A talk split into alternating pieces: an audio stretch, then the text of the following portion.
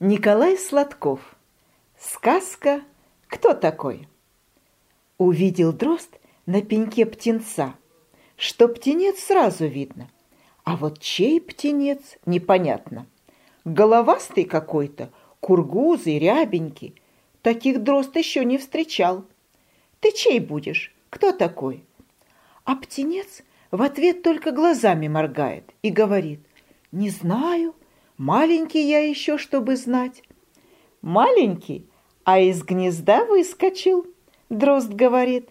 Зачем выскакивал, коли маленький?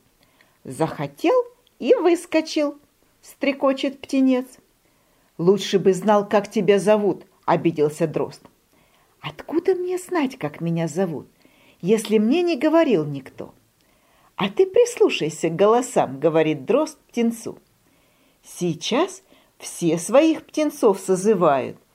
Тетери – тетеревят, утки – утят, дрозды – дроздят, галки – галчат. Может, и тебя родители позовут?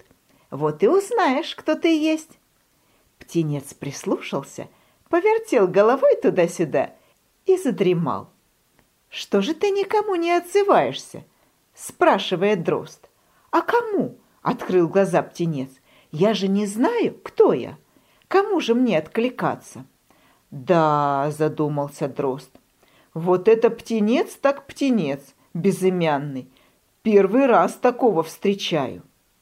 А где ты сидел? На дереве, на ветке или в гнезде? Ни в гнезде, ни на ветке, в дупле сидел. Темно и ничего не видно. Высунулся посмотреть и упал. «Слушай меня внимательно», — дрозд птенцу говорит. «Вот я дрозд, а она сорока. А вон на ветке вниз головой висит синица.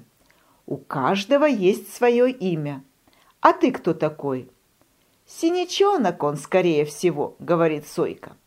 «Синичата всегда под дуплом сидят. Эй, синица, тут синичонок сидит. Не твой ли выскочил?» Синица повернулась, глянула быстрым глазом и снова повисла вниз головой. «Что вы!» – пищит. «Да он один больше всей моей дюжины!» Тут снова вступился дрозд. «Хоть помнишь, какого цвета было яичко, из которого ты вылупился? Или и это не помнишь?» «Да как же мне помнить, если я из яичка слепым вылупился?» – удивился птенец. «Да и в дупле-то темно». «И верно», – опечалился дрозд, – «вот дела». А Сойка спрашивает. «А кормил тебя в дупле кто?» «Их-то уж ты должен помнить. Кормили меня хорошо. А вот кто кормил, не разглядел. Я рот свой так разевал, что ничего вперед с собою не видел. А проглочу, рот закрою, и нет уже никого. Может, ты хоть голоса запомнил? Учили же тебя папа с мамой свистеть. Свистни, мы тебя по голосу и узнаем. Голоса я хорошо помню, а вот повторить не могу. Почему-то не получается у меня. Чей же я, а? Захныкал птенец. Задумались синица, сойка и дрозд. Увидела их кукушка, подлетела из любопытства. «О чем соседи задумались?» – спрашивает. «Так и так», – отвечают. «Птенец тут ничейный, сам себя не знает, а его не признает никто. Не твой ли случайно, а?» Посмотрела кукушка на птенца и отвернулась. «Откуда мне знать? Я ведь птенцов своих никогда не видела. Мне до птенцов дела нет». Посмотрел и птенец на кукушку. «Нет, — говорит, — другие меня кормили.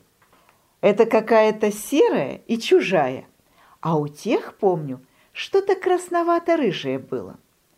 И тут появляется горехвост, рыжеватая грудка, красноватый хвост и тревожно кричит «Фють! Цик-цик!» Что значит «Волнуюсь, сынок у меня потерялся».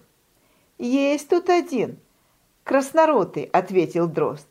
«Но на твоего совсем не похожий. неизвестно чей.